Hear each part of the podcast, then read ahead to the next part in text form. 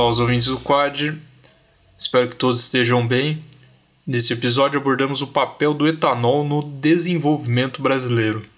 Desde uma contextualização histórica do setor sucroalcooleiro, iniciado pelo projeto Proálcool no contexto das crises do petróleo na década de 1970, o boom produtivo nos anos 2000, cercado de otimismo, até as questões contemporâneas sobre o estado de coisas do etanol no Brasil, evidenciando também as oportunidades, restrições e desafios impostos pelo mercado internacional. Consideramos o etanol e os demais biocombustíveis um tema de extrema relevância. Ao longo da década de 2000, o otimismo perante ao biocombustível permeou diversas políticas públicas e também inúmeras discussões a respeito de uma eventual projeção internacional brasileira, como líder promotor de um combustível alternativo aos hidrocarbonetos. Hoje sabemos que essas ambições não foram alcançadas. Para nos ajudar a compreender o porquê, trouxemos o professor Alexandre Raj que é doutor em ciência política e professor do Departamento de Relações Internacionais da Universidade Federal de São Paulo, a Unifesp. Seus principais temas de pesquisa são política externa brasileira, geopolítica e política energética. Vale lembrar que este episódio tem o apoio do Programa Regional de Segurança Energética e Mudanças Climáticas na América Latina, da CAS, a Fundação Konrad Adenauer Fiquem agora com o nosso papo. Então, Alexandre, obrigado aqui por se juntar a nós, tá? Nesse episódio do Quad. Queria né, falar que esse tópico, falando de etanol de maneira mais específica, é sempre muito interessante para nós, né, como brasileiros, mas eu acho que de maneira global também é bem bacana a gente ter essa, essa conversa, esse papo. Então, obrigado novamente aí por se juntar a nós. Eu que agradeço. E em específico, quando a gente fala de etanol no Brasil, e aí o mote maior né, do nosso papo hoje, o etanol ele tem um grande impacto no Brasil econômico, mas também simbólico no que diz respeito à nossa autodeterminação como Estado ou independência energética do Estado, né, em relação em especial a choques que podem advir de energias mais tradicionais ou energias ou modais energéticos sobre os quais nós não temos controle. E aí eu fico pensando e queria que você desse uma visão sua sobre como que você enxerga esse papel do né, na nossa história, no nosso histórico energético, mas principalmente contextualizando de forma histórica esse desenvolvimento desse elemento que para nós já é tão caro, né, que é traga uma série de controvérsias em relação à forma como é produzida, quais são os atores envolvidos, mas teria como você dar um, um apanhado geral aqui sobre o, o desenvolvimento histórico do etanol no Brasil, a importância do etanol para nós como Estado, tanto simbolicamente como também para a nossa independência energética, qual que é a sua visão e opinião de tudo isso? Sim. Olha, se é uma coisa que o Brasil conhece bem, é cana-de-açúcar não é? Até de uma maneira um pouco assim romântica, não é? Fazendo um, uma, um comentário um pouco bobo, né, a respeito da história do, do Brasil. Não é? Se você levar em conta que a formação do Brasil começou com o ciclo de cana-de-açúcar, a exportação de açúcar, você vai ver que o produto que a gente conhece bem é, é cana-de-açúcar, açúcar e álcool. Não é? é o que o Brasil conhece antes de tudo, é isso aí, é o ciclo do açúcar lá no, Nordeste, que Gilberto Freire fez a vida comentando, etc. Agora, do ponto de vista prático, pra, para entrando na pergunta que você me fez, uh, a primeira vez que se pensou em álcool como elemento combustível foi nos anos 30. Nos anos 30, é, havia uma iniciativa pequena, pequena, mas havia, de trabalhar com álcool. Trabalhar o álcool combustível. Só que na época era muito difícil isso. Primeiro, porque o Brasil não tinha uma infraestrutura, não tinha um cabedal técnico e, enfim, de, e econômico para bancar esse assunto. E do ponto de vista político, também não era muito fácil por causa do clima da guerra. Né? Estamos falando aqui, já entrando em 39, em que já havia já iminência da guerra na Europa e, e na Ásia, e para o lado que o Brasil fosse, lá no governo Vargas, pró-eixo ou pró-aliado, o assunto não ia melhorar. Por quê? Porque o grande tema era o é, petróleo.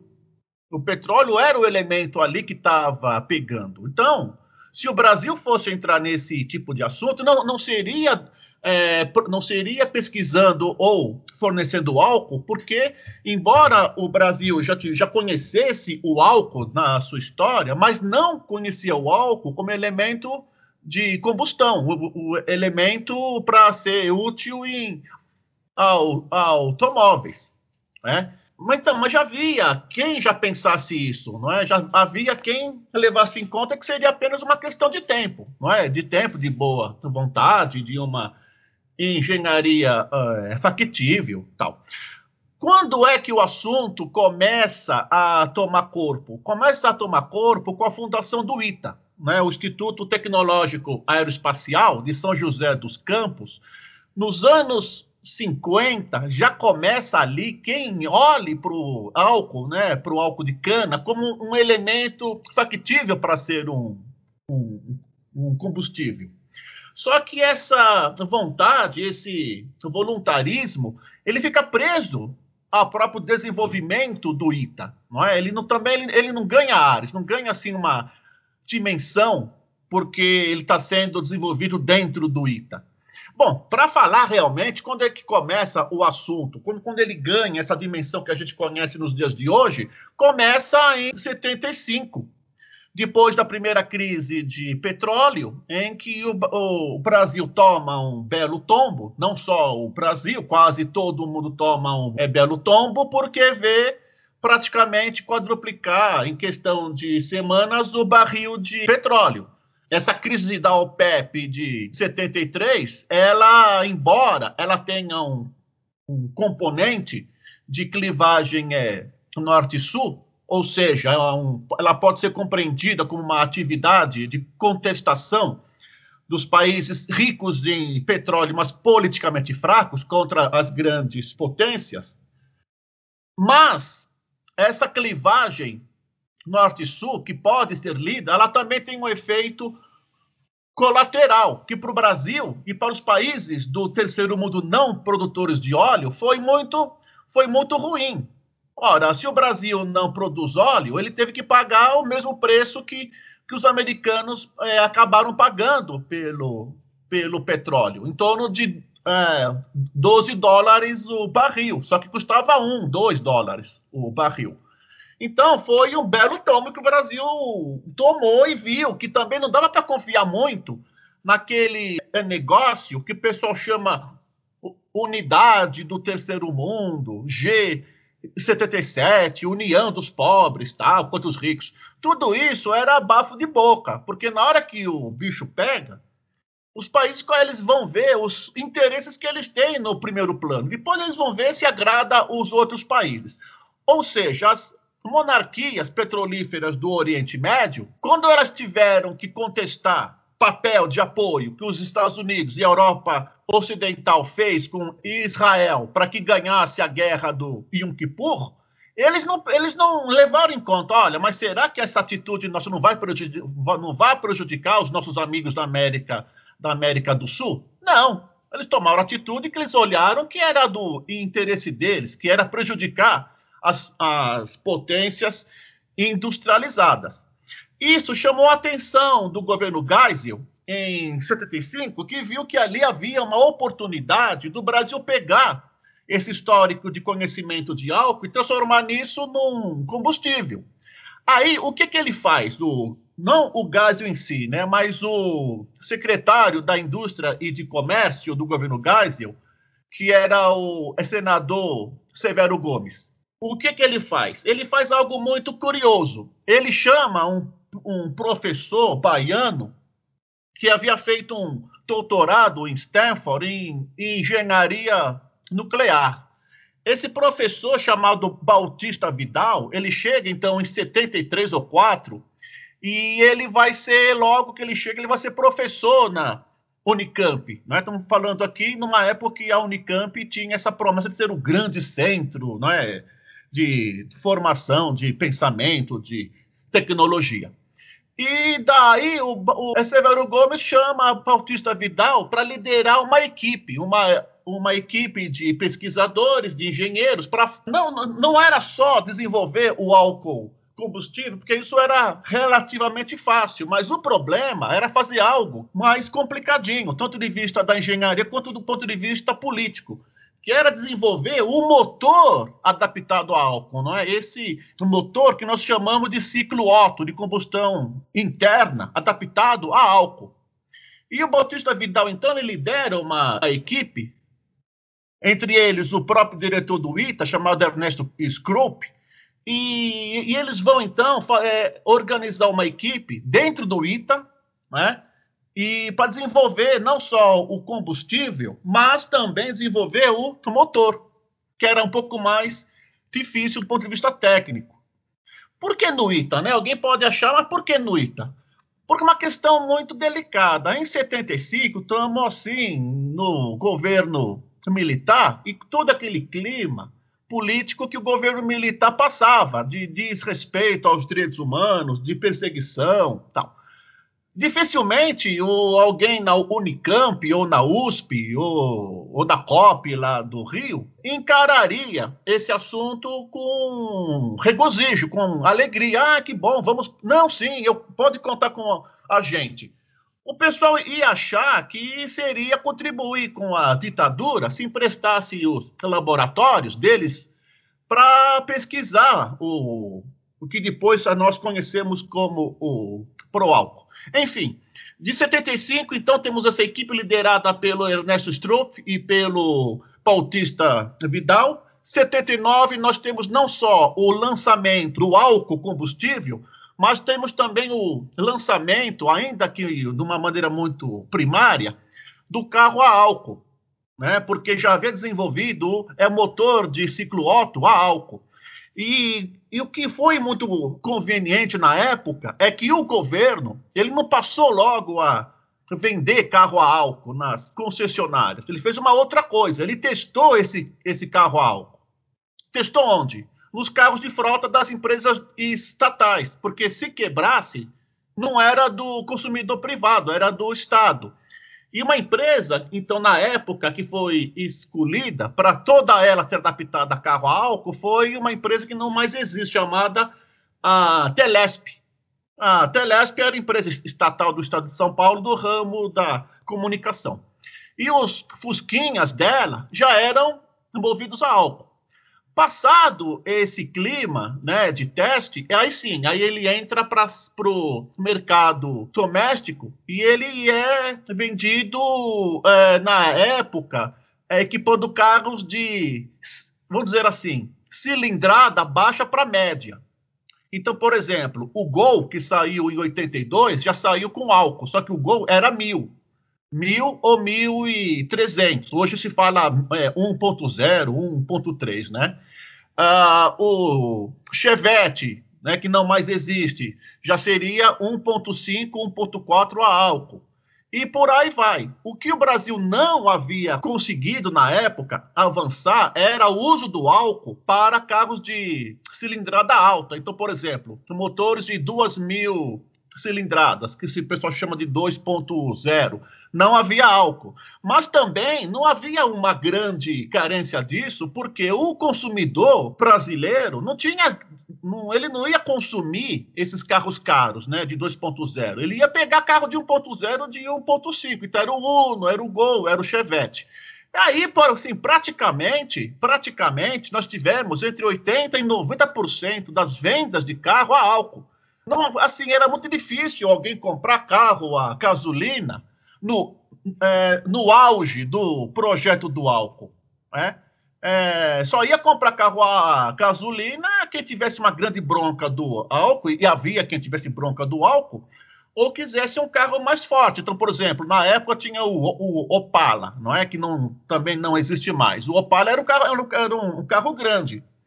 E tinha um Opala que se chamava de, é, Diplomata, que era um, um, Opala de seis cilindros. E, e aí, o, o da, assim, de, de, início, o álcool ele não deu conta. De, sim, depois não. Depois a gente passou a ter esse tipo de carro a álcool, mas no começo não.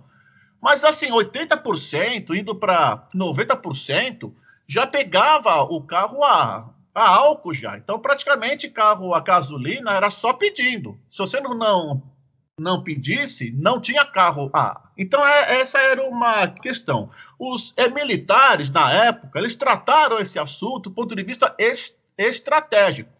Por quê? Porque eles levavam em consideração que a relativa autonomia que o Brasil teria, pelo menos, não é? Pelo menos em, em combustível auto, auto, automotivo, podia ser resolvido com o projeto do álcool. Né? Não, quer dizer, é, ninguém era in, é, inocente de acreditar que o Brasil seria modelo, que o Brasil seria a chave para transformar o sistema in, internacional de poder, não é? Não se trata disso, mas pelo menos havia um passo, havia uma iniciativa de, de deixar claro, olha, a gente começa com o pró-álcool, começa de uma maneira módica, e vai crescendo e vai entrando em méritos que a gente não tem ainda como, mas é uma questão de ciência e de tempo chegar nesse assunto.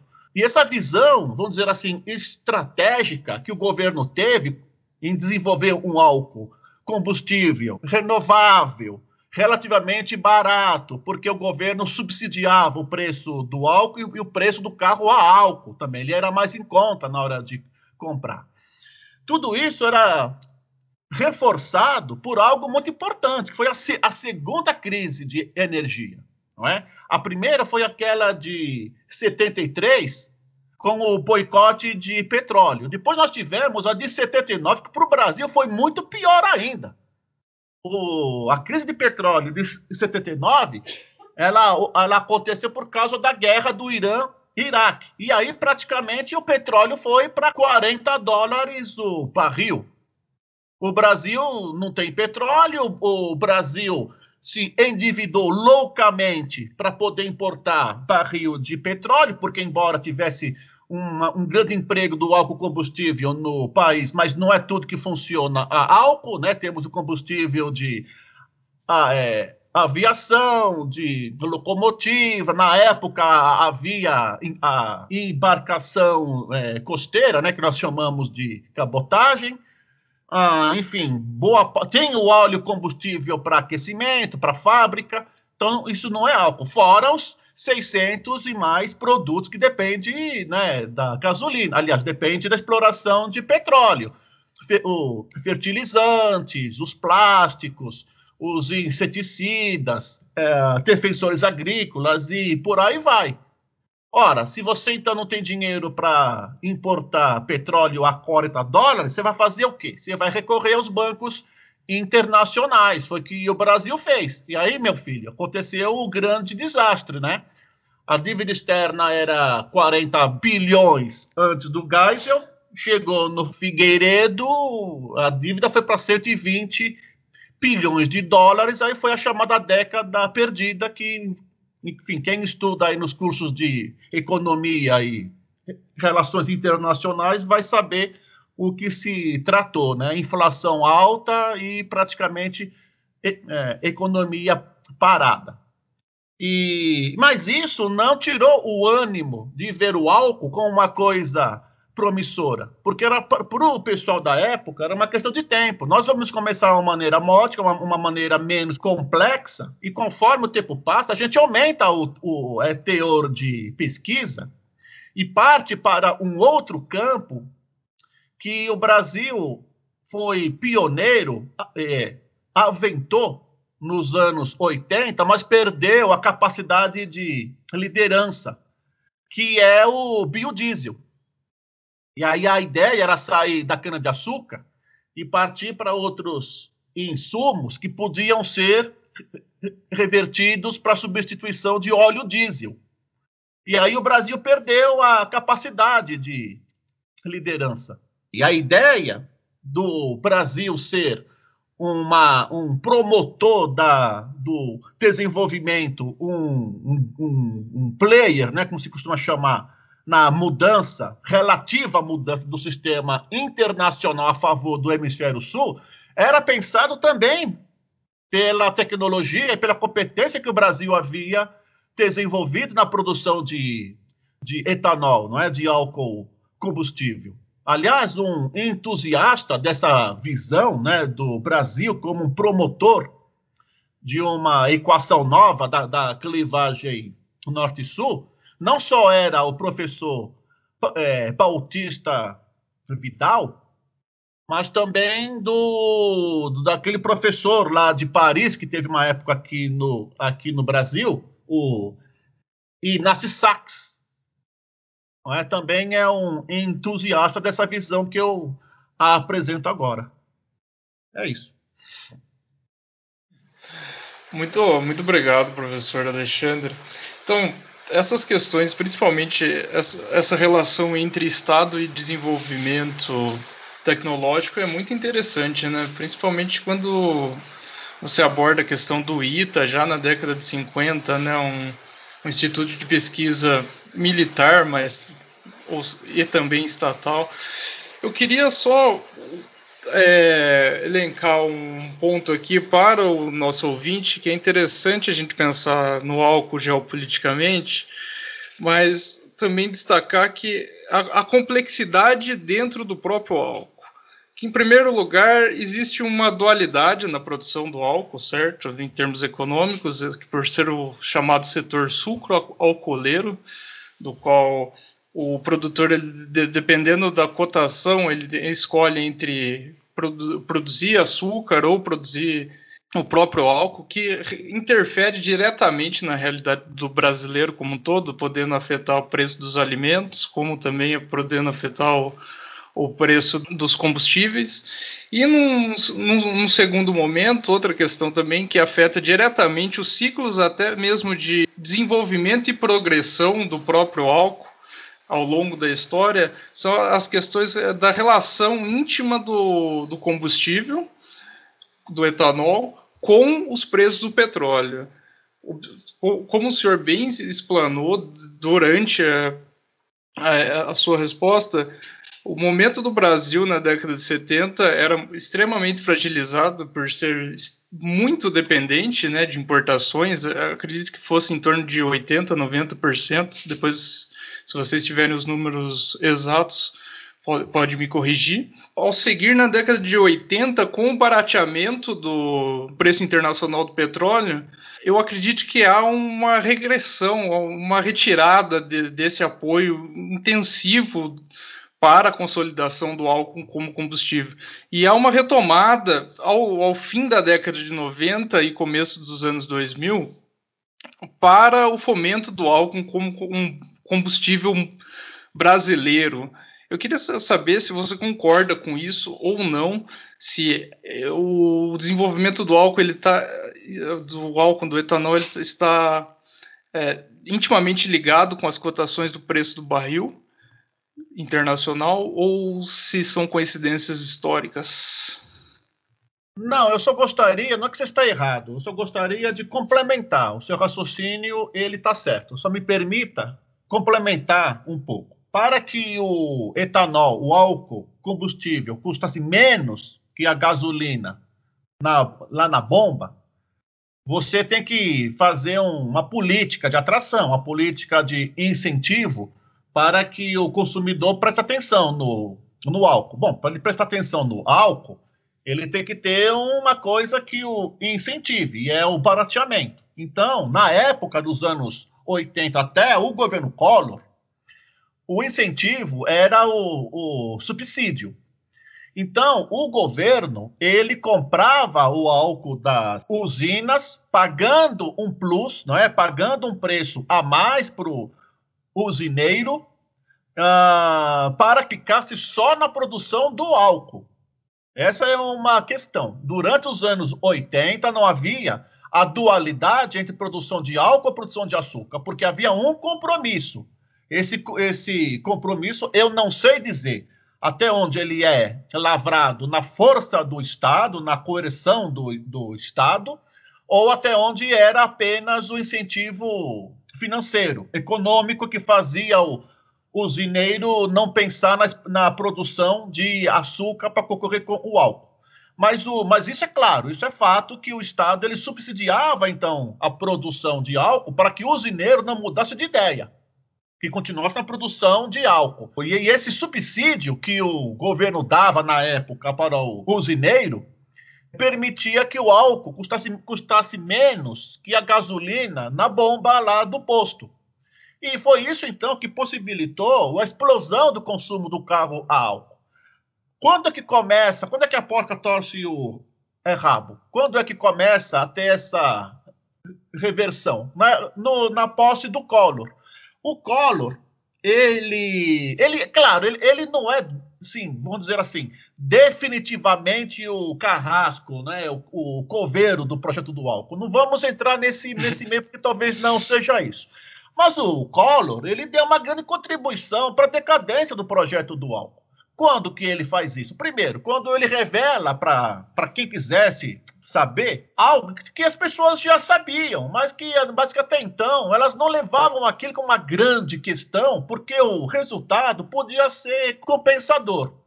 O Collor, ele revela em tintas mais fortes que o Brasil, ele transfere dinheiro, que o Brasil transfere renda dos pobres para os ricos. Que jeito? Ora, quem não tem nada a ver com o assunto, quem não, nunca pensou em ter carro na vida, e nunca, nunca não é porque é um troço caro, mesmo quando o carro é de baixa é, cilindrada, é, é, uma coisa cara. Qualidade. É, o pobre, não, ele, não, ele não tem carro. Então, o, o pobre, ele, é, o, o governo, então, transfere renda do pobre para o rico. Quem é o pobre? É quem anda de trem quem anda de, de ônibus. Quem é o rico? É o dono da usina de cana-de-açúcar. É o cara que depois ele faz, ele faz parte da Copersuca, tal, não é? Ora, como é que o governo transfere? Pega os impostos que todo mundo paga, diretamente ou não, porque o pobre também paga imposto, né? Se não é de renda, é o do consumo de alimentos, consumo básico pega esse imposto que todo mundo paga e subsidia quem já é rico, né?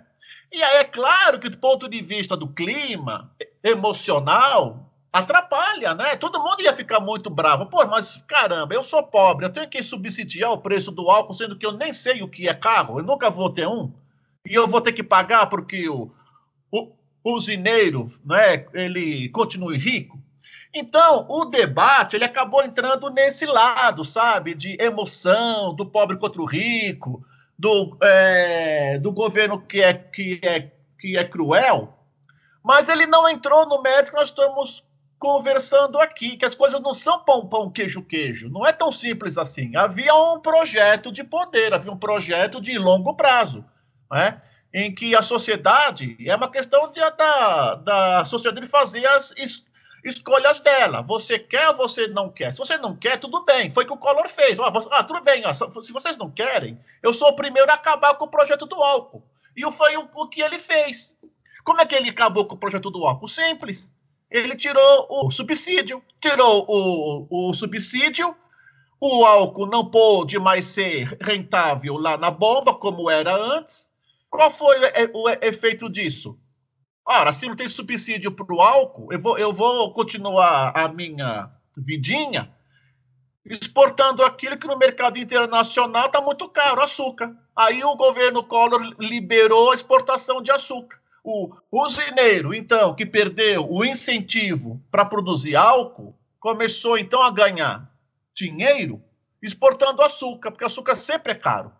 Né, para sobretudo para Europa, não é, que é açúcar de é, beterraba branca, que é uma coisa muito ruim, né, para claro, ruim para nós aqui, né, que consome açúcar.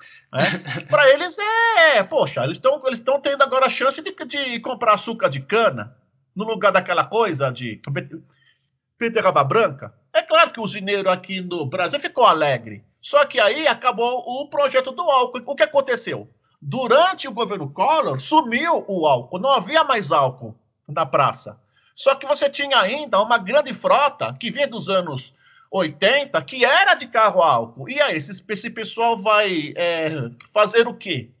Se não tem mais álcool? Não tinha álcool mesmo. Uma saída que se aventou na época, um desses quebra-galho, foi a importação de uma coisa que o pessoal virou muita cara, né? fez muita crítica, que era a importação dos Estados Unidos de metanol. O metanol, em parte, ele era usado na Fórmula Indy, lá nos Estados Unidos, né?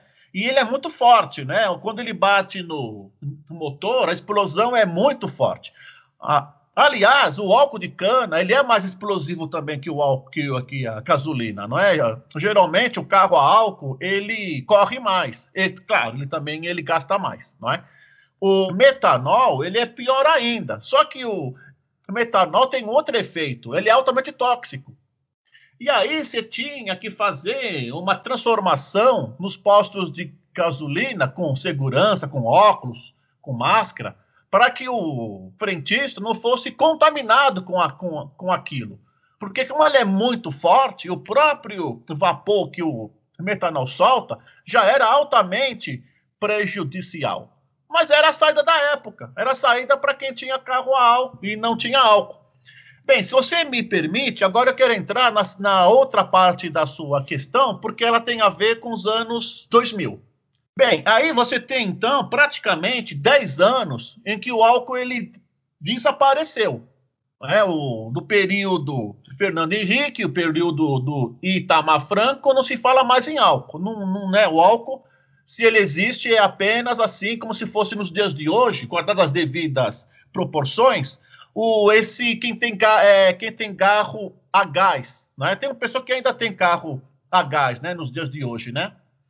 E aí para você procurar o posto de gás é uma novela, né? Você tem que bater no Google, onde tem, não é todo lugar que tem, tal. E o álcool estava numa uma situação meio análoga até o final de 2002, quando o, né, já era no final já do governo do Cardoso, quando lança essa boa nova do carro flex. Então, qual era a grande novidade do, do carro flex? Ora, se você não tem álcool e tiver gasolina, você vai de gasolina. É? Se o álcool tiver mais em conta, eu vou, eu vou de álcool tudo no mesmo tanque. Então, quer dizer, foi uma coisa muito boa né, para aquele ano ali. Ora, se você vai fazer um carro flex, você leva em conta, ainda que inconscientemente, que você vai ter álcool na praça, não é? Senão você não vai fazer um carro flex. Não é? Então você monta um carro flex sabendo que, ora, se ele funciona também a álcool, é sinal que algum programa do álcool vai voltar a ter. Talvez não seja aquele, não é, dos anos é, 70, mas uma coisinha aí para, por, por exemplo, quebrar o galho, o Brasil vai ter que ter um, um programa aí. Aí nós temos o governo Lula. Aí o governo Lula, o que, que ele faz? O, o, o governo Lula, ele é um grande amante do etanol, não é? Ele é um entusiasta do etanol. E ele faz algo que é muito pertinente na chamada é, economia clássica. O que, que ele faz? É, é, é assim: o Estado não vai mais subsidiar preço de álcool. O Estado não vai mais transferir renda da sociedade para o produtor de cana para que o álcool custe barato, como era nos anos 80. Nisso, parece que o governo Collor ele deixou aí um herdeiro. Né? Ele deixou aí um, uma espécie de uma, uma, espécie de marca que foi presente inclusive no governo Lula. Mas aí o que o governo Lula faz? Olha, no lugar de eu subsidiar o preço do álcool para que ele custa mais em conta, eu vou fazer uma, uma outra coisa. Eu vou incentivar por intermédio do PNDS, das agências, tal, eu vou financiar a ampliação das usinas. Então, por exemplo, aí o Brasil passou de menos de 100 usinas para mais de 400 usinas de cana-de-açúcar. E aí, quanto mais usina tem, mais produção tem. Quanto mais se produz álcool, cai o preço dele, porque você tem muito álcool na praça, logo da ideia da economia política, né? Uma coisa meio de Adam Smith. o preço cai lá na bomba por, por excesso de álcool. Então, essa era a lógica dele. E aí havia um efeito, um efeito, vamos dizer assim, positivo. Ainda haveria um efeito virtuoso desse amor do Lula pelo etanol. Ora, se é por intermédio do BNDES, das agências de fomento, que nós vamos ter uma super ampliação das usinas de cana-de-açúcar, nós vamos ter uma outra coisa que corre paralelo a isso: a explosão de consumo de produtos pesados. Ora, pra, se você amplia em 400%, 300% o número de usinas produtoras de álcool, você vai ter também praticamente algo parecido na produção de quê? De caminhão. A usina precisa de caminhão. Se você tem uma usina nova, ela precisa de caminhão. Ora, aí você vai lá na concessionária, vai lá na na GM, você vai na Mercedes, você vai na Scania e compra um lote de caminhão. Esse caminhão vai vender muito mais, portanto, a Scania, a Volvo, vai ter que produzir muito mais caminhão para dar conta da demanda. Muito caminhão precisa de quê? De muito aço para fazer caminhão, precisa de vidro, muito vidro, precisa de pneu, muito látex, muita borracha, uh, muita madeira, muito aço, porque, enfim, é, é caminhão para transporte de cana. Isso deu um, um efeito é, virtuoso, porque praticamente você também ajudou muito a diminuição do desemprego. O desemprego havia caído muito. Ora, você teve a queda do desemprego, portanto, falta mão de obra. Na falta de mão de obra, você tem o quê? Relativa, relativa subida de salário.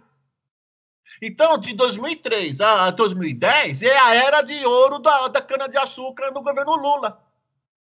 Por quê? Porque você subiu praticamente, quadru, uh, quadruplicou a, a construção de produtoras novas.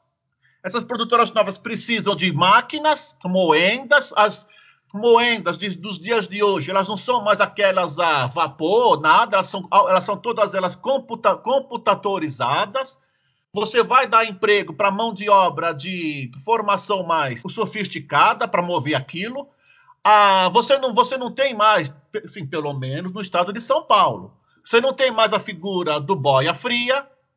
No lugar do boia fria, você tem aquelas colheitadeiras lá da Massey Ferguson, da Caterpillar, com uma produção extremamente grande e computadorizadas. Então, você vai aumentar, por exemplo, o grau de, de consumo, você vai aumentar, por exemplo, a competitividade na, tec, na tecnologia por causa desses tipos de, de máquinas que o, que o usineiro vai ter que comprar para não perder tempo, né? porque quando você chega na safra, ela é 24 horas de corte de cana-de-açúcar para não perder tempo, e você vai ter uma explosão na venda de caminhões. Então, qual era a ideia? O governo não precisava mais subsidiar o próprio meio, na concorrência dele, na alta da produção de açúcar de álcool, poderia, no caso, então, fundamentar o barateamento do, do etanol lá no posto e ficaria a critério de quem compra carro querer mais um, querer mais o outro. Então, era o melhor dos mundos. É por isso que, eu, por exemplo, os que estão, o, boa parte da estima do, do é, governo Lula, numa parte da população pobre, ela persiste. Não é à toa. Porque para o camarada foi ótimo, ele teve emprego, o, o salário subiu. Não é? Teve, claro, teve algumas coisas, ou dizer, houve algumas questões que, a, que o, o, essa, essa fase de ouro da cana-de-açúcar ela não alterou. É, e dizem até que não só ela não alterou, mas ela, inclusive, ela, é, aprofundou. É, uma delas tem a ver com a regionalização. Então, por exemplo, 85% da produção de açúcar no, ali, açúcar e álcool no Brasil é no estado de São Paulo. Então, o estado de São Paulo sozinho ele ocupa 85% da produção de álcool. Uh, e a ideia qual era? Era fazer uma distribuição, né? Então, por exemplo, era incentivar a volta de cana-de-açúcar no, no, no, na tradicional área de Pernambuco, de Alagoas, mas isso não chegou ao ponto que se queria. No Paraná, também no norte, norte do Paraná, na área ali de Londrina, Jacarezinho, também se pensou levar cana-de-açúcar, mas não vingou, porque o que ali vingou foi a soja. Enfim, mas é uma coisa que, que, enfim, que não é, dos, não é dos grandes, das grandes questões. Mas não era o que se queria, né? era o espalhamento da, da cultura, né? no, pelo, pelo menos nas áreas mais apropriadas para esse assunto. E ficou tudo praticamente no estado de São Paulo, não é? naquela região de Araraquara, Ribeirão Preto, que era famosa pela produção de café. Hoje café só está só tá na história, é, é cana-de-açúcar, é, indo para Rio Preto, e, e é, é, é, essa é a história. Aí tem uma outra questão que tem a ver com uma pergunta sua que eu vou tentar entrar nela agora.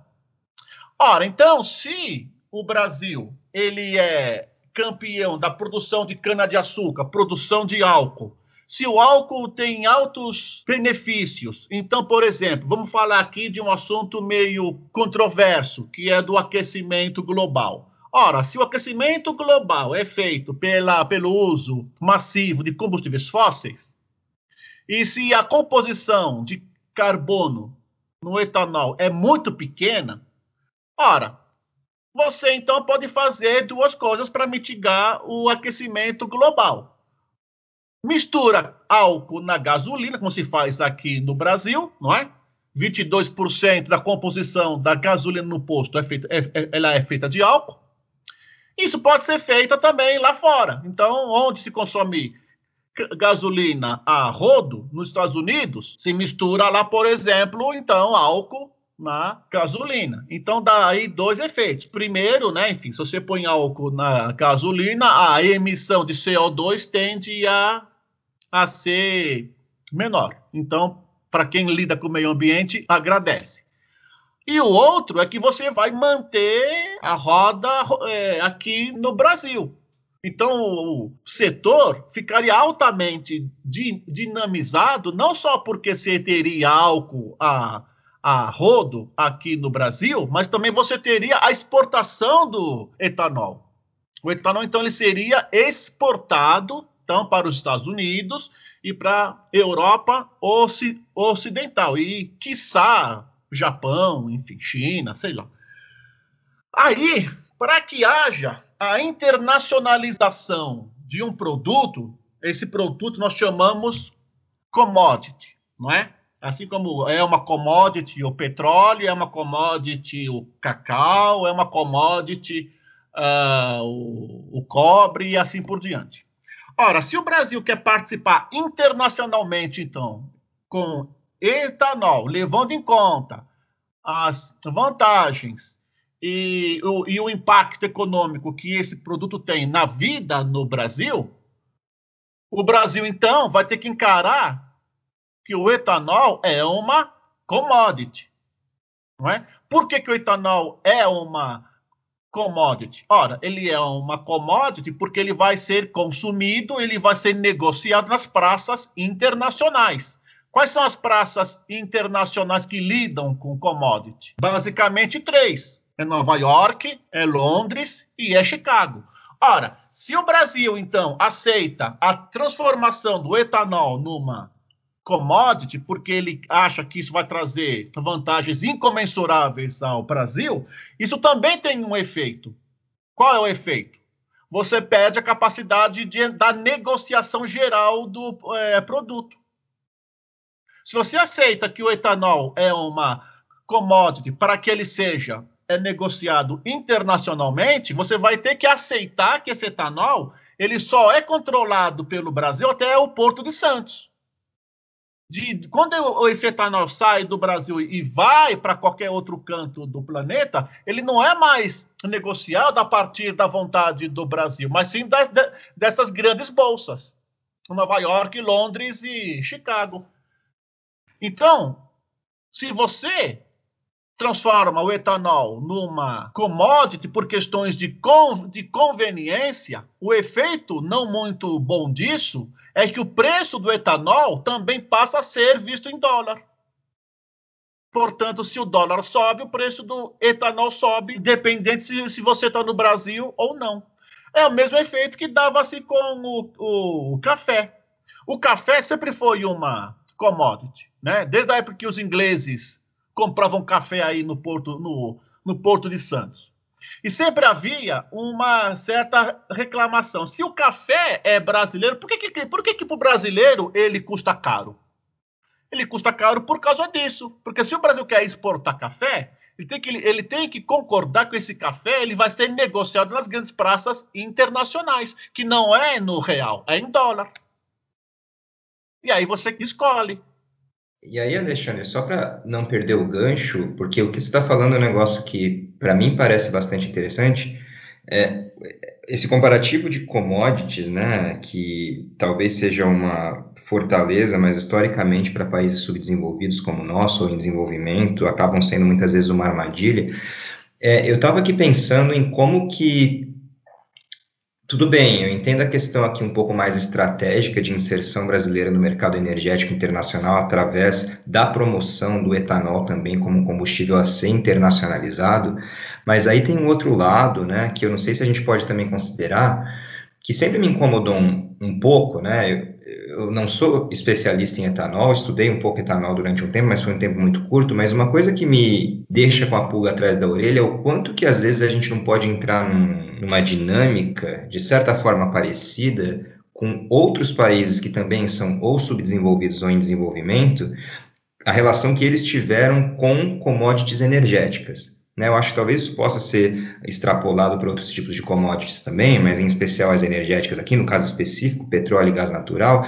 Será que a gente não consegue pensar também que o etanol ele pode deixar o Brasil ele tem uma economia um pouco mais diversificada, eu acho, do que muitos outros países, mas deixar o país que se projeta internacionalmente através dessa mesma commodity também escravo por causa da inércia produtiva, da inércia histórica dessa indústria sucroalcooleira também vulnerável ao não desenvolvimento e vulnerável também à não diversificação do seu uh, espaço produtivo. Porque aí fica uma questão um pouco paradoxal, é o quanto que de fato é uma fortaleza para além do imediatismo da adoção de algo é, estratégico como o etanol, né, como uma plataforma aqui de uh, conseguir mais capital, de aquisição de renda, mas pensando em desenvolvimento industrial e de fato esse desenvolvimento industrial e diversificação da capacidade produtiva que vai levar o Brasil realmente a ser mais independente internacionalmente, o quanto que essa grande dependência, uma possível dependência em um produto específico ou poucos produtos relacionados à indústria sucroalcooleira, na verdade, não podem inversamente deixar o Brasil mais suscetível a essa dependência externa ou não independência como grande ator global econômico por causa de uma inércia produtiva que historicamente você mencionou café, mencionou cacau, né?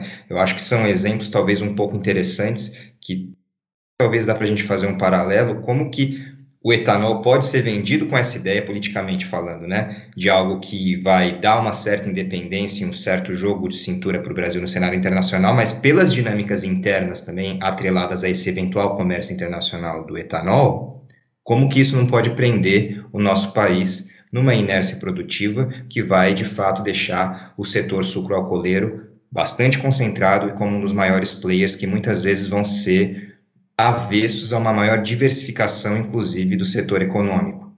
O que você acha disso? É, assim, o que eu, que eu gostaria de entrar nesse mérito, assim, é, o, o, o, fato do Brasil, assim, aquele intuito do governo Lula, do fazer do Brasil um player, um, um ator primordial é, no campo da energia pelo biocombustível, isso não ocorreu, tá? Isso ficou lá.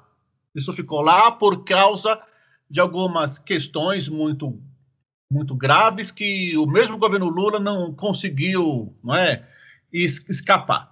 Uh, então, assim, a ideia ela, ela, ela, não, ela não vingou.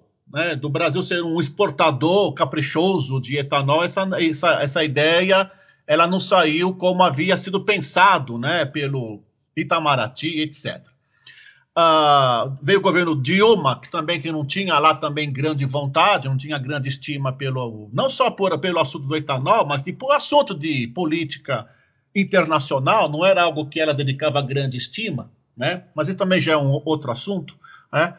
Agora, sim, para não deixar você sem resposta, era, qual era a ideia? A ideia era seguir a sugestão que o professor Vidal deu e depois o professor Sachs. Qual era a ideia? O Brasil não será um player su é, suficiente no sistema in internacional sozinho. O Brasil tem que fazer uma, um raio de ação, um raio é, de uma, uma rede de cooperação e de, e de produção. Por quê? Quando houver a pressão do hemisfério norte, essa pressão ela vai ser espalhada pelos produtores. Como diz o professor Bautista Vidal, haveria a necessidade de uma OPEP dos produtores de, de álcool. Então, seria o é, Brasil incentivaria, cooperaria a produção de álcool em algumas partes da África, África do Sul, Angola, né, tal, a Índia e algum país que tivesse interesse nesse assunto, e aí montaria um rol de apoio de solidariedade na maneira do possível, porque isso é muito complicado falar de solidariedade, mas enfim, pelo menos a tentativa de criar algo em comum entre esses países. Houve uma pequena iniciativa, mas ela já foi abortada. Essa iniciativa foi a exportação da Embrapa. Era mandar a Embrapa para a África. A Embrapa foi para a África. Ela foi para ela foi para Moçambique, ela foi para Angola, qual era a ideia? Preparar o terreno, preparar a condição climática, aliás, a condição geológica, de engenharia agrícola na África, para que a África fosse, um, fosse subsidiada a produção de cana-de-açúcar. Isso, isso foi uma vontade do governo Lula. Houve um ano que isso aconteceu, mas já parou, não, não, não tem mais. E muito menos ainda o papel da Índia nisso aí tudo. Né? Então, assim, em princípio, era para ter uma rede de apoio, porque o Brasil sozinho ele não ia dar conta da, da pressão. Por quê? Há pressão, sim. Há pressão, há disputas de várias ordens. Ora, por que, que eu falei que o álcool não aconteceu como se tivesse imaginado no governo Lula? Entre outras coisas, porque o jogo ele é pesado. Quando o governo Lula é aventou de exportar etanol para os Estados Unidos, o governo na época era o era o Bush, ele foi, ele ele abriu espaço.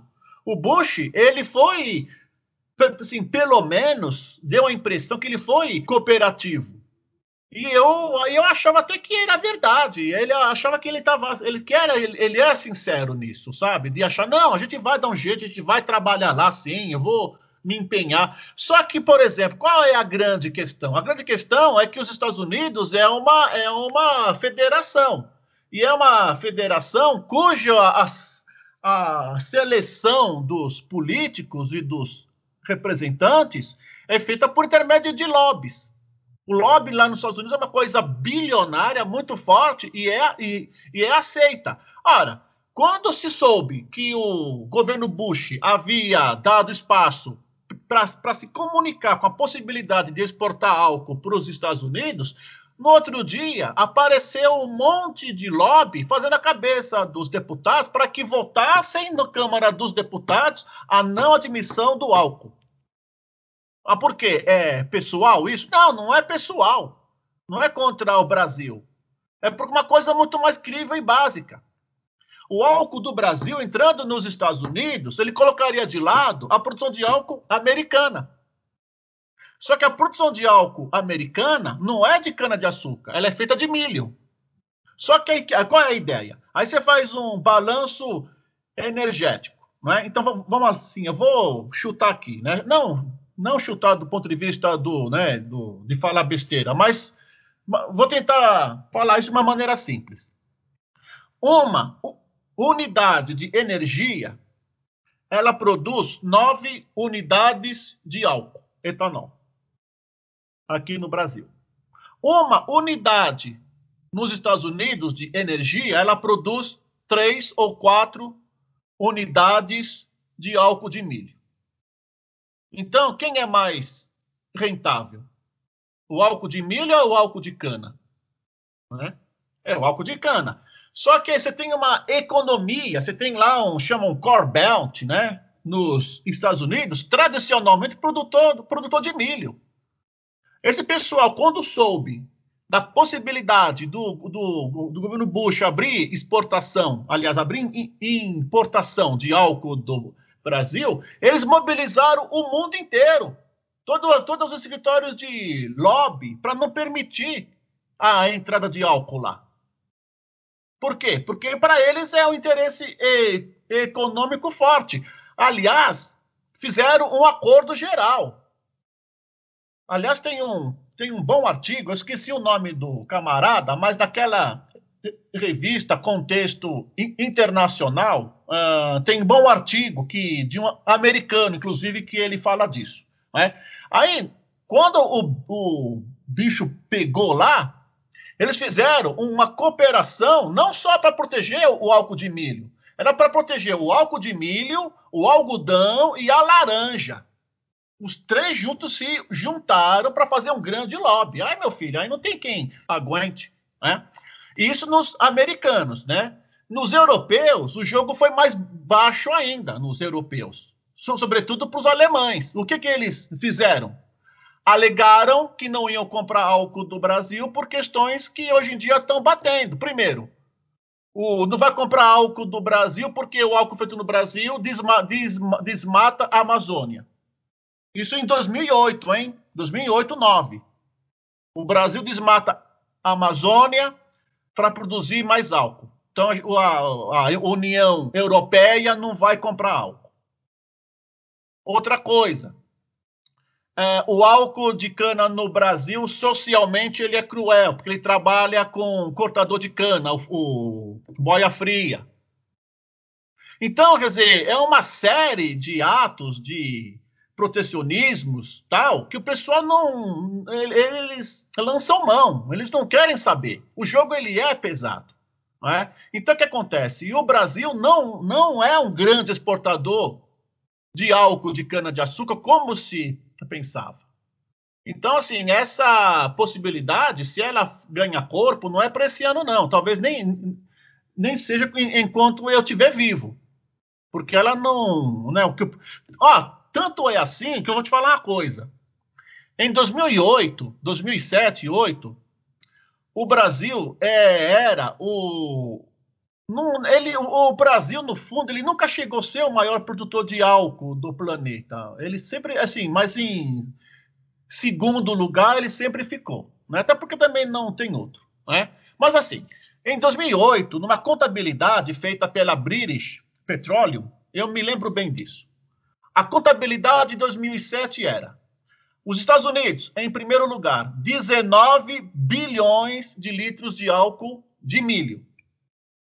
Brasil, 18,5 bilhões de litros de álcool de cana-de-açúcar. Só que, por exemplo, né, como os Estados Unidos consomem tudo que eles produzem de álcool, havia ainda espaço para o, o Brasil, levando em conta isso que eu acabei de falar agora, que era o balanço energética e a eficiência que o álcool de cana tem em comparação lá que eles têm lá de milho. Se você pegar a contabilidade do ano passado, você vai ver que os Estados Unidos estão perto de 30 bilhões de litros de álcool ao ano. E o Brasil tinha descido para 13. 13 bilhões. Ou seja, daqui a pouco, pode até, se continuar assim, não vai ter álcool nem aqui. Eu estou sendo claro? Sim, Raj. A situação, ela não, ela não, ela não está sendo licença, Com licença. Oi. Só um breve comentário sobre isso que você está falando agora. É, eu, eu, se eu não me engano, acho que foi dois anos atrás, eu vi uma notícia que me impactou um pouco, que foi a respeito da, do Brasil importando uma quantidade considerável de álcool norte-americano, inclusive em discussões referentes a diminuir a tributação desse álcool vindo dos Estados Unidos para abastecer o nosso mercado interno. Só esse Sim. comentário. Simbolicamente, é como se fosse, é, por exemplo, trazer café da Colômbia. É, faz é? sentido é? mesmo. Sim. Então, é, sabe, é para você trazer café da Colômbia ou trazer banana do Equador. Não, é bem não, complicado eu... essa situação. É, não, você é, por quê? Porque aí, porque, por, por, exemplo, aqui você, nós temos dois tipos de, de pecados, não é? é e a gente, a gente mal consegue ficar naquela coisa é, aristo, é, aristotélica, né? Que a, a, a qualidade ela está no equilíbrio. Então, tudo bem, vai. Eu, vamos dizer, olha, aquele projeto do pro álcool dos militares, ele tinha também esse, esse, esse pecado, né? que o próprio Bautista Vidal já havia ah, comentado já. Ele era transfer, transferidor de renda, né? E ele tinha uma outra questão que na época também ninguém. Quer dizer, Pessoa, as pessoas pensaram, mas não tiveram força política para tirar do papel. Que era o seguinte: era não depender do usineiro grande. Era comprar cana-de-açúcar de cooperativas. Né? Porque tem uma questão aqui no Brasil que as pessoas nem sempre elas levam isso em conta. A agricultura ela só é rentável a partir de grandes estoques. Não é verdade? Você se você faz aquela, chama que você quer para o seu próprio consumo, chama de subsistência. É, se você faz agricultura de subsistência, ela não é rentável. Por quê? Porque o preço da agricultura ele é muito barato. Então, quando é, quando é que ela começa a ser rentável? Quando a propriedade é grande. Só que aí, se você fica na dependência de um, de um proprietário grande, você pode ficar à mercê da vontade dele. Se a propriedade ela é pequena, ela é familiar, aquilo que se produz não tem, não tem rentabilidade, portanto não al, alcança preço. Então, qual era a ideia? A ideia era fazer uma cooperativa de plantadores de cana-de-açúcar. Você então escaparia do peso do grande usineiro desses que tem aqui no estado, no estado de São Paulo e passaria a comprar cana de de pequenos lotes. Então, você tem lá 100 famílias que produz cana, o equivalente a um usineiro grande. Mas isso era um aspecto político. E nos anos é, 70, esse assunto não ia sair do papel, por questões claras, né? Só que também o que aconteceu, quando a cana foi relançada nos anos 2000, também não teve sorte melhor continuou assentada na grande usina de cana-de-açúcar. Né? Então, essa é uma, é uma questão que a gente não, não vai resolver tão, tão cedo, se é que vai resolver. Né? Aí você parte para um outro, para um outro modelo. Qual é o outro, o outro modelo? É bom, mas qual é o, o, o problema? Ele, ele não é tratado estrategicamente.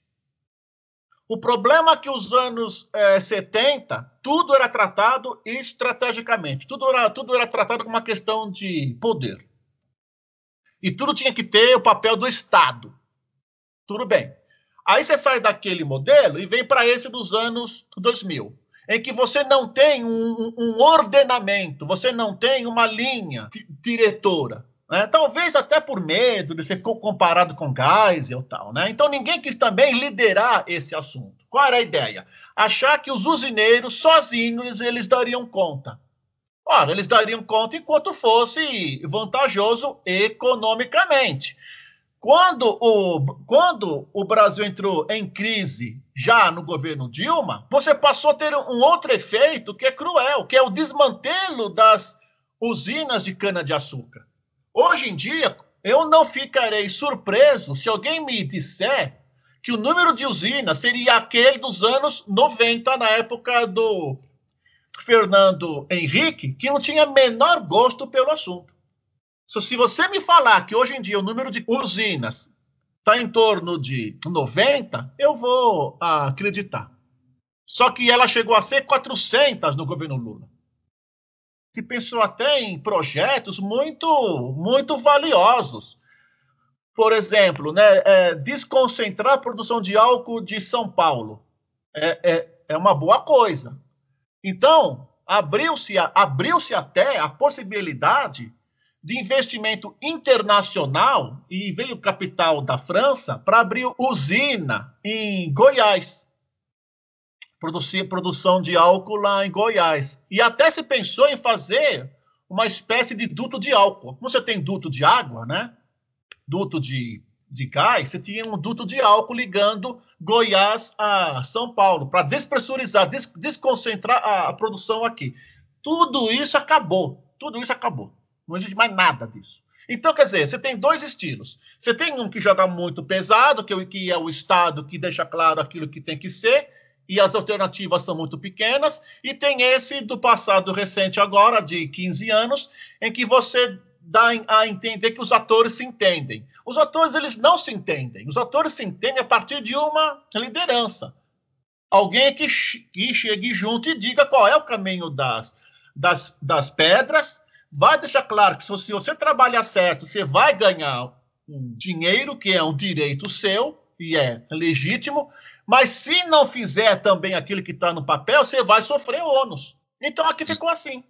E, e, é interessante isso que você está colocando, Alexandre, pensando também em algo que você mencionou anteriormente, que é algo que me incomoda de vez em quando, porque eu acho muito complicado a gente não levar em consideração, por exemplo, questões de cunho ambiental, como você trouxe, questão de uh, como que os combustíveis fósseis, em especial, mais do que tudo, têm contribuído para o aquecimento global, enfim, coisas que, de maneira geral, quem é não, quem é não negacionista sabe, né? Por mais que existam controvérsias aí, e como que alguns tipos de modais energéticos podem representar uma compensação para a aceleração, por exemplo, do aquecimento global.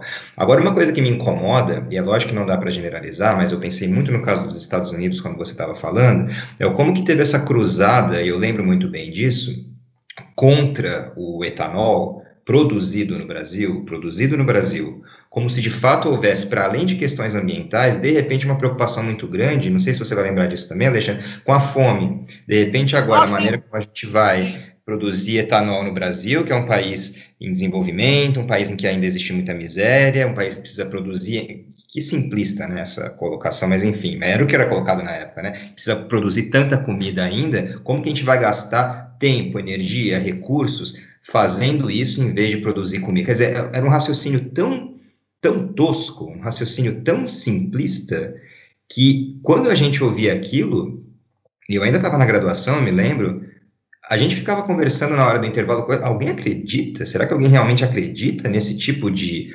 cruzada moral em relação à mitigação da fome? De repente, isso é um problema.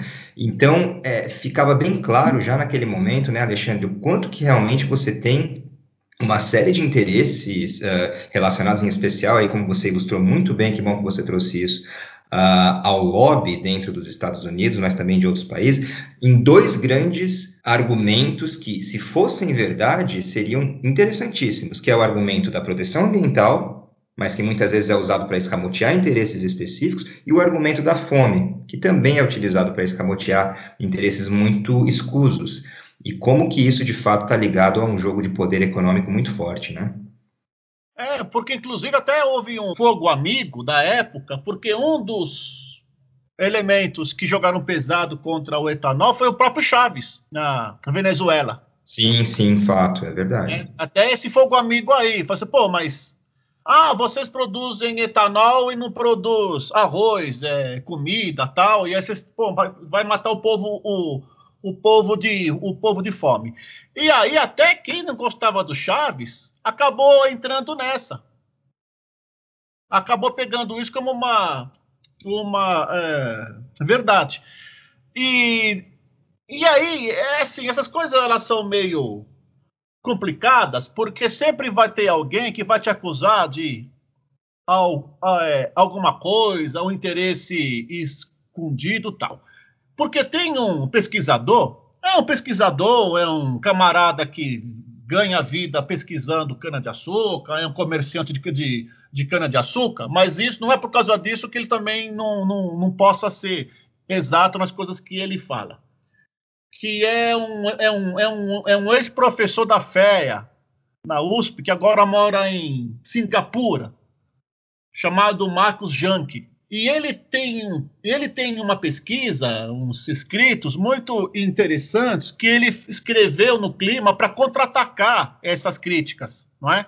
Uh, da União Europeia, os, uh, sobretudo.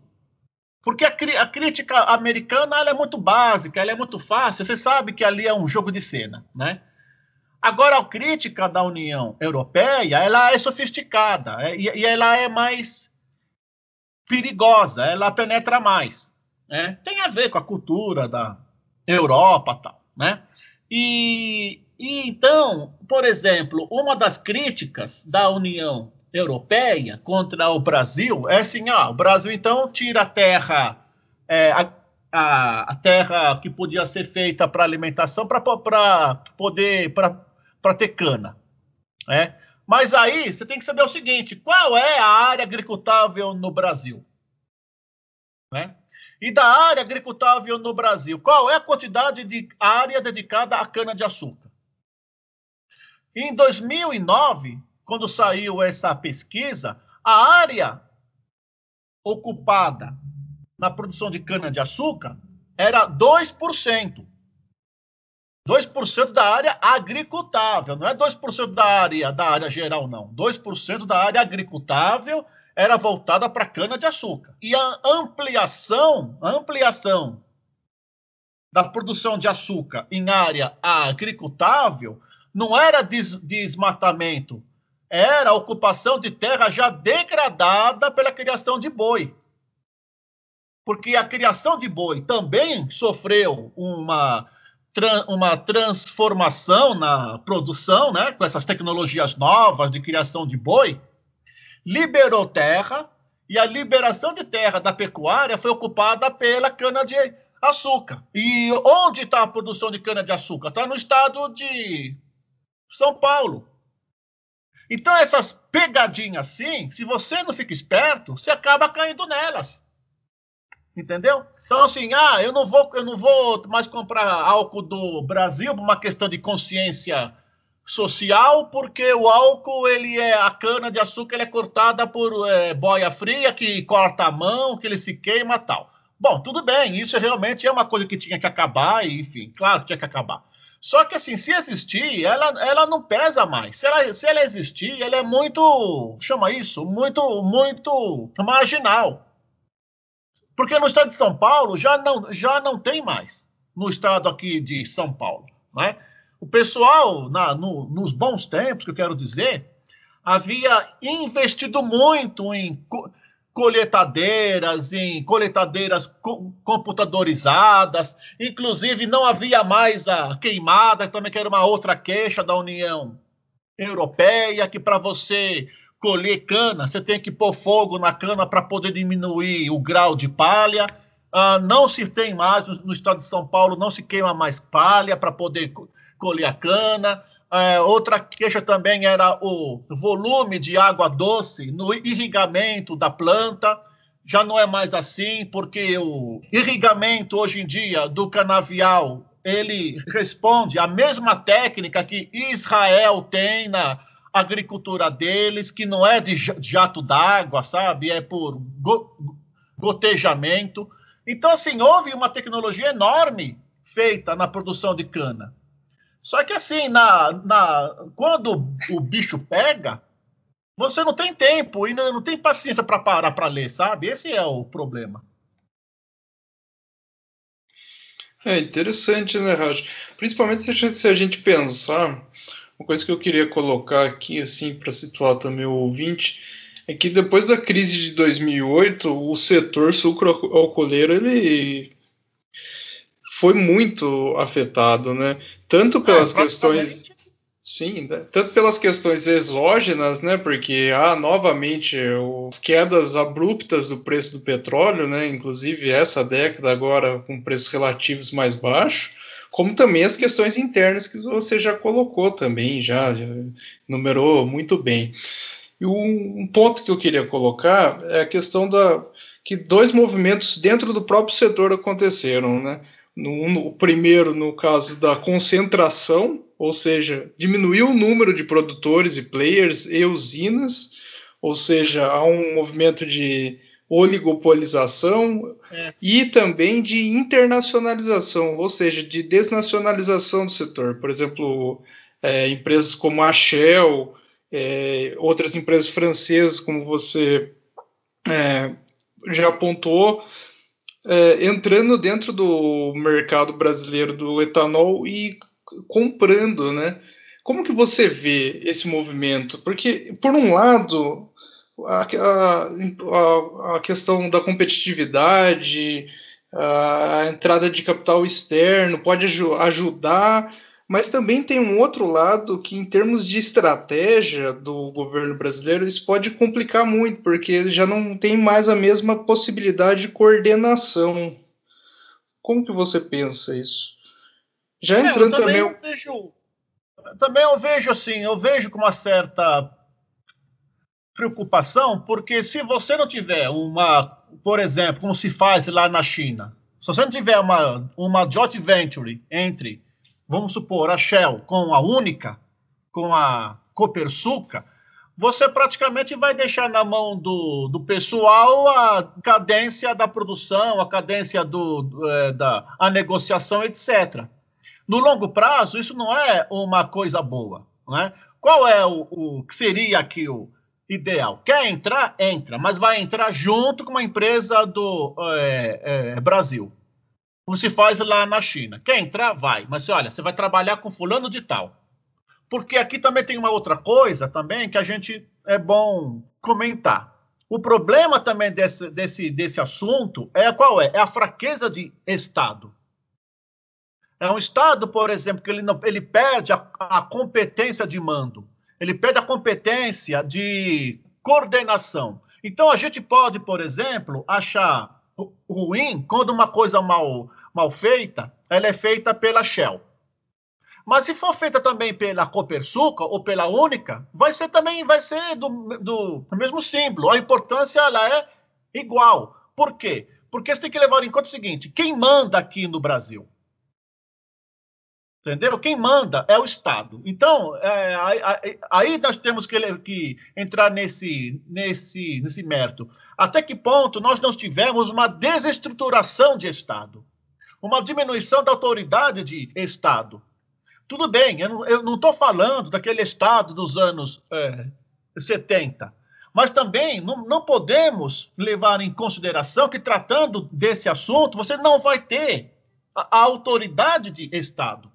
Esse é o grande, é o, é o grande pecado.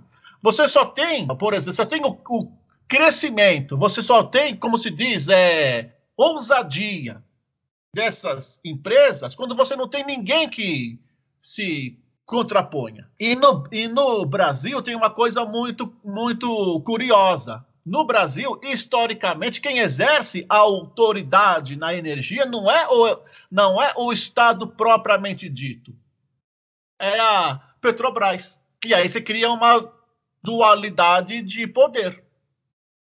E aí vem aquela máxima lá do é Maquiavel. Quando você tem dois senhores, você serve a quem?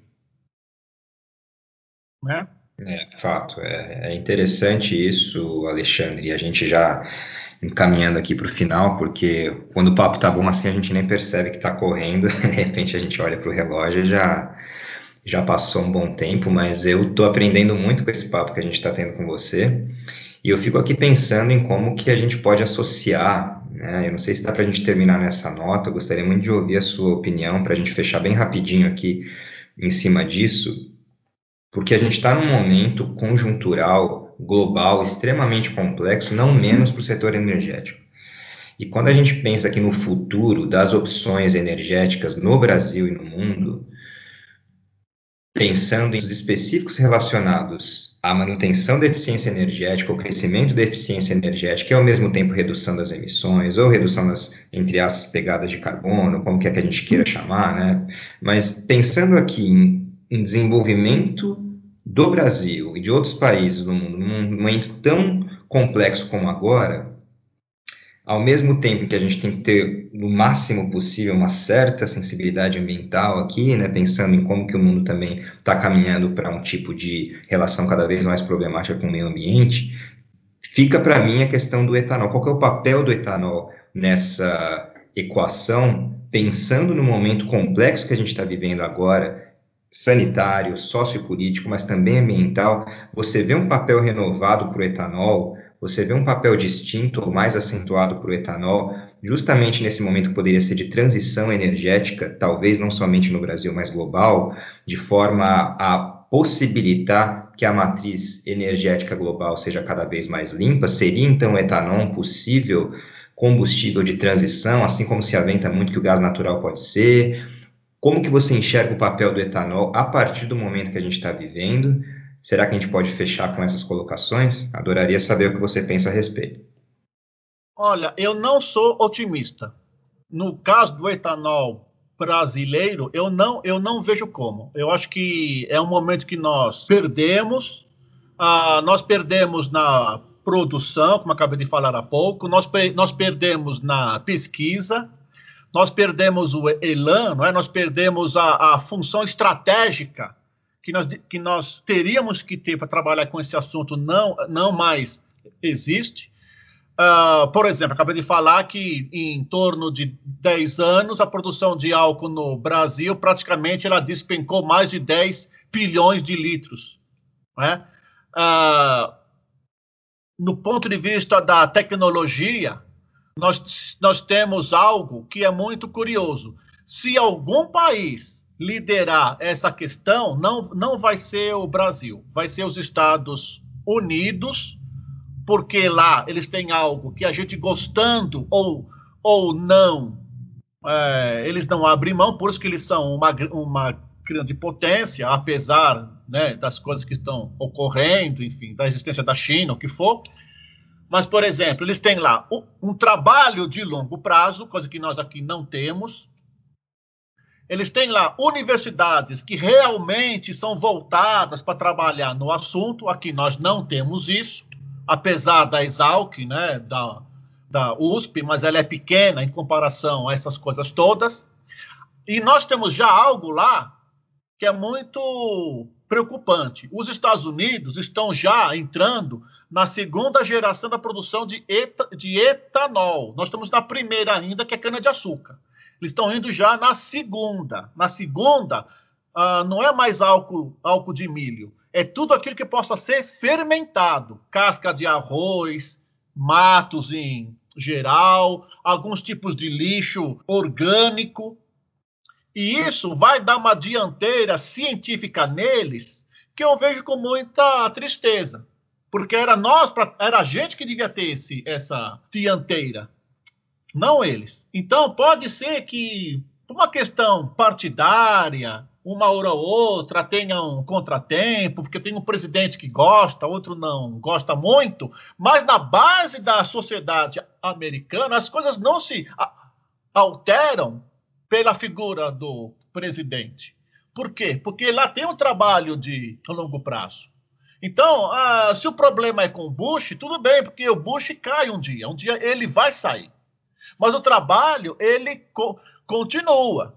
Eles não abrem mão disso. Isso é um trabalho de longo prazo.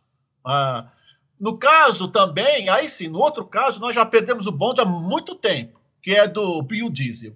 O biodiesel, o Brasil está muito atrás da Alemanha, que não tem um, que não tem uma hora de sol em comparação ao Brasil, né? Não tem um, um dia de, de sol comparado ao Brasil. A Alemanha hoje em dia é a maior produtora e a maior fonte de conhecimento de biodiesel.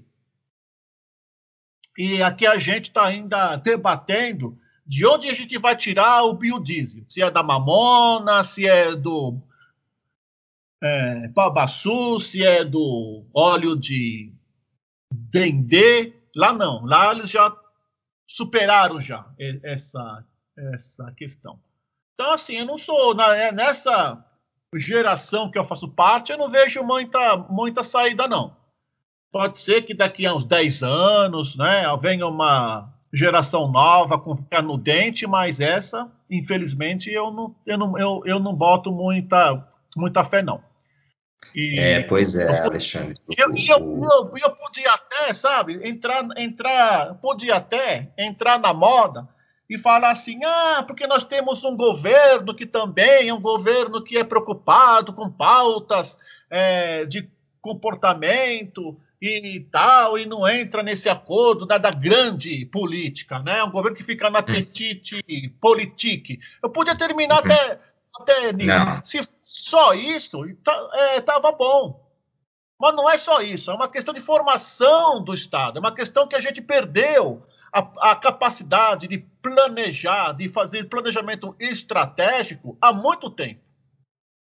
É, a gente já trabalhou, inclusive, né, Alexandre? Nem sempre a gente termina as discussões, e na verdade, quando o assunto é geopolítica da energia, nem sempre as previsões são das mais alentadoras, né? Algumas vezes sim, outras vezes não, e no é, caso específico que você falou. de estar errado.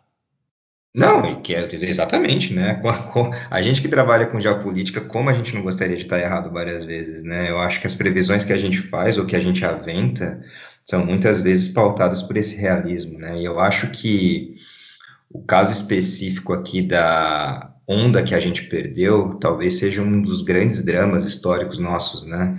Que você trouxe muito bem, como que nós não conseguimos de fato desenvolver de maneira geral políticas de Estado sustentáveis para que você consiga ter um desenvolvimento em qualquer área e não menos na energia. Né? Isso é necessário, de certa forma, para poder evitar é, mudanças bruscas governamentais que, por não ter um escopo ou um uh, arcabouço maior embasado por uma política de Estado, a gente não consegue, na verdade, nem mesmo avaliar, é difícil para a gente até avaliar se de fato está havendo uh, progresso naquela área, né? porque qualquer é. tipo de metodologia que a gente usa, ou qualquer tipo de um, análise política que a gente faz, também vai mudando de acordo com qual programa está em vigor, qual política pública foi adotada. Isso também faz o nosso trabalho muito confuso, né, Alexandre? A gente precisa muitas vezes pesquisar se algo está dando certo, se algo deu resultado, enfim. Mas, Alexandre, a gente agradece muito aqui a sua participação. O papo foi muito, muito interessante. Aprendi muito aqui. Realmente, muitas informações que eu não sabia, não fazia ideia. Vou me informar aqui. E agradeço novamente pela sua disponibilidade em vir compartilhar conosco aqui esse seu conhecimento. Para quem ainda não segue a gente, a gente está nas redes sociais, Instagram, Twitter, Facebook. Basta procurar Quad Poder e Energia nas Relações Internacionais, que você encontra a gente facinho. No mais, muito obrigado pela audiência. Fiquem bem, cuidem-se e até a próxima.